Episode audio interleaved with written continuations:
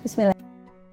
Terima kasih masih hadir di sini teman-teman dan uh, mudah-mudahan suasana hatinya gembira karena kita baru saja menggambarkan ayat-ayat yang menceritakan tentang nikmat-nikmat yang akan diperoleh oleh penghuni surga. Nah, ada uh, pertanyaan uh, ini Abi, pertanyaannya dari Pak Alwi, Pak Alwi di Solo.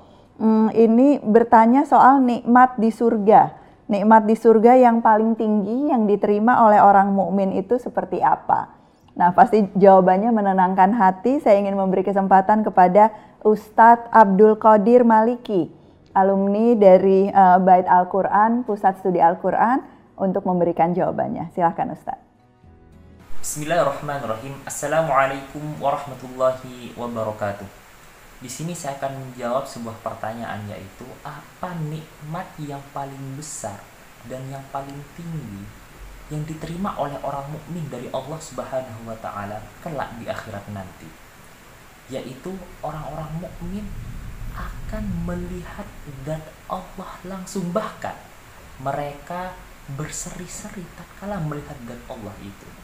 Hal ini termaktub dalam surah Al-Qiyamah ayat 22 dan 23 yang berbunyi A'udzubillahi minasyaitonirrajim.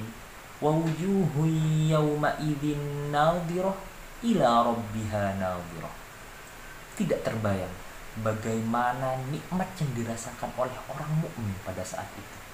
Untuk itu marilah kita bersama-sama meningkatkan ketakwaan kita kepada Allah agar rahmatnya selalu tercucur kepada kita sehingga kita dapat merasakan nikmat yang telah disebutkan tadi. Wallahu a'lam bishawab. Demikian, terima kasih.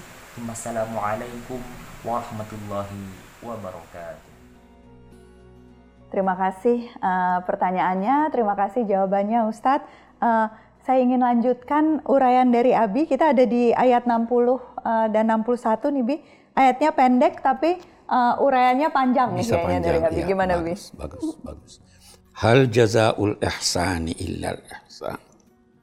Ayat ini uh, satu dari tiga ayat yang oleh uh, Imam Fakhruddin Ar-Razi itu uh, itu uh, imam dia tokoh dalam tafsir. Dia bilang ada tidak kurang dari 100 pendapat tentang maknanya. Dari satu uh, Kata ayat ini, ini, ah, kata ini ah. pun 100 Ada pendapat. 100 pendapat. Dia katakan ada tiga ayat dalam Al-Quran yang seperti itu. Pendapat bermacam-macam dan semua bisa benar. Tiga ayat itu yang pertama firman Allah. Udkuruni adkurkum. Ingat aku, aku ikat ikat padamu. Apa maknanya ini? Yang kedua, in udtum udna. Kalau kamu kembali, kami juga akan kembali. Kalau kamu kembali jahat, kami kembali melakukan apa yang ini. Kalau kamu kembali sehingga menjadi baik, kami juga akan kembali untuk menjadi baik. Yang ketiga, hal jazaul ihsan ihsan. Apa maknanya? Macam-macam pendapat. Yang pertama, ihsan yang pertama tauhid. Kalau kamu berbuat kebaikan dengan mengakui keesaanku, aku akan membalas dengan sorga. Jadi pertanyaan sebenarnya yang merupakan penegasan. Apakah gambar eh, balasan dari yang berbuat baik Kecuali tidak lain dari- kecuali ini? Bukankah demikian? Satu tauhid. Yang kedua, berbuat baik yang dimaksud amal-amal baik. Kalau kamu berbuat baik dengan amal-amal baik, kami akan berikan kamu ganjaran yang baik, amal baik di dunia, kami berikan kamu yang baik di akhirat. Gitu. Eh, bisa lagi, kalau kamu bersyukur, kami berikan kamu gan- jadi bermacam-macam yang yang jelas bahwa apa yang dikemukakan di dunia dari kebaikan itu memperoleh ganjarannya kebaikan juga di akhirat walaupun tingkat baiknya tidak bisa dibandingkan. Karena yang di akhirat itu tidak terbayangkan luar biasa Se- kebaikan yang akan Betul, dianugerahkan luar kepada biasa kita. kebaikan yang akan dianugerahkan. Eh, satu hal yang menarik kita sudah eh, baca ini sorga dan sebagainya. Memang sorga seperti itu. Abi udah bilang waktu itu lebih indah dari yang kita bayangkan gitu. Lebih indah. Jadi sebenarnya ini satu hal. Eh, Al-Quran itu ingin melukiskan sesuatu yang sangat indah. Tetapi kita tidak bisa mengetahui keindahannya. Tidak bisa kita ketahui. Maka bagaimana? Jalan untuk menggambarkannya adalah memberikan gambaran-gambaran keindahan yang terjangkau oleh kita. Nah, gambaran gambaran keindahan yang terjangkau itu tentu saja disesuaikan dengan lawan bicara. Tingkat pemahaman lawan tingkat, bicara. Tingkat pemahaman sekaligus sekaligus apa yang difahami oleh lawan bicara. Betul. Abi mau beri contoh. Ada orang berkata, kalau sorga itu kan mata air, ini ini ya kita di Indonesia juga begitu. Hmm. Di, di Sidrap kata Abi. Uh, iya. Kampungnya kampung Abi saya. itu uh, indah dengan sungai-sungai. Uh, iya kan? Ya. Tetapi kita tidak bisa mengetahui bagaimana. Itu sebabnya Al-Quran ketika berbicara tentang sorga antara lain berkata masalul jannati lati perumpamaan sorga. Perumpamaan. Jadi bukan seperti itu. Dia berbicara tentang buah-buahan. Dia berbicara tentang daging ini, daging ini. Dia katakan daging burung, eh, korma ini, ini. Itu karena itu yang difahami oleh masyarakat sana. Itu jadi bukan seperti begitu juga neraka.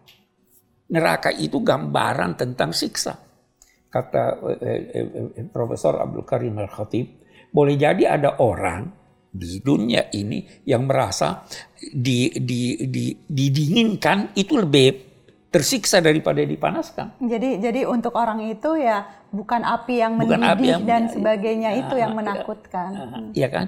Jadi disesuaikan. Ini satu dulu. Jadi jangan gambar oh itu sorga seperti itu. Oh ini biasa saja. Enggak. Ketika disodorkan kepada mereka buah-buahan itu pada mulanya mereka berkata itu dalam Al-Qur'an Hadzalladzi ruziqna min qabl. Inilah yang dulu kita dapatkan waktu di dunia. dunia.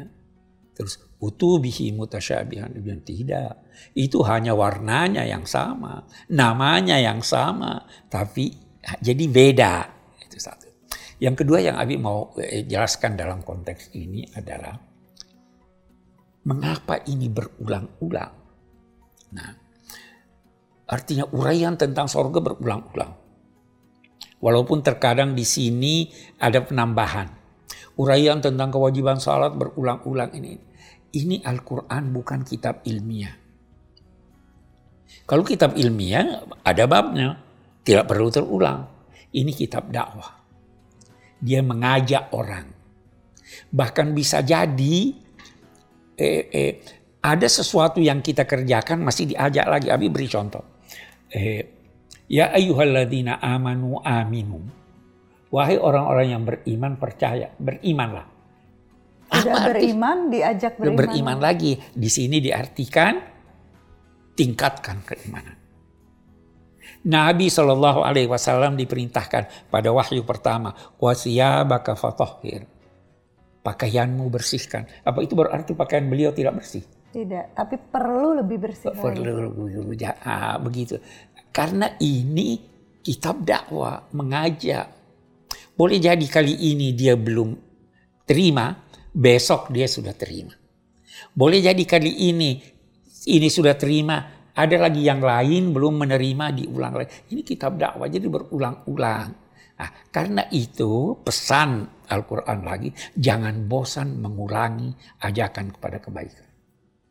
Jangan bosan, selalu penuh harapan, walaupun Betul. mungkin awalnya ditolak, oh. walaupun uh, perbaikannya itu terjadi sedikit demi sedikit, belajarnya belum utuh, itulah dakwah ya Bi. Sesungguhnya dan itu yang dicontohkan oleh Al-Quran pada saat ayat-ayat ini mencoba berdakwah kepada uh, umat Islam yang membacanya. Ah, dan karena itu pula Al-Quran menggarisbawahi bahwa Orang yang rugi, yang berada dalam kerugian itu antara lain yang tidak sabar.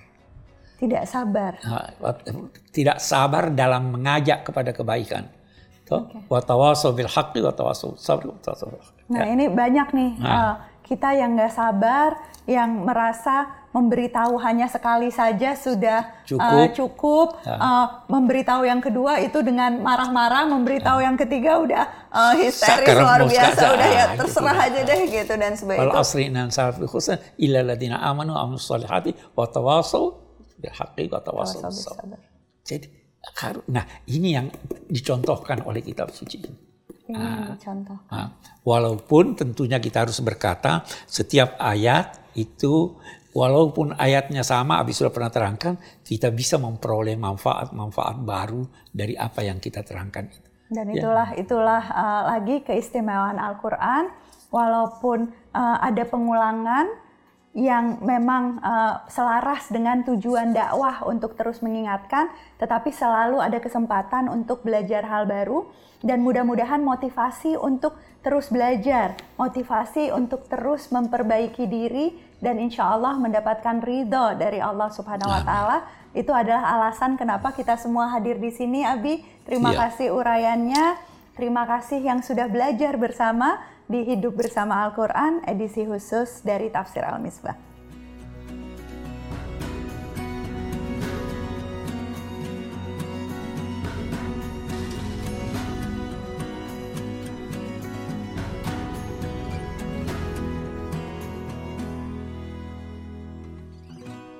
Jariustad.id adalah sebuah platform yang membantu menghubungkan umat dengan jaringan ustadz dan ustazah yang ramah dan kompeten di seluruh Indonesia. Jariustad.id didirikan oleh Pusat Studi Al-Quran untuk Islam yang rahmah dan kebaikan bagi semua.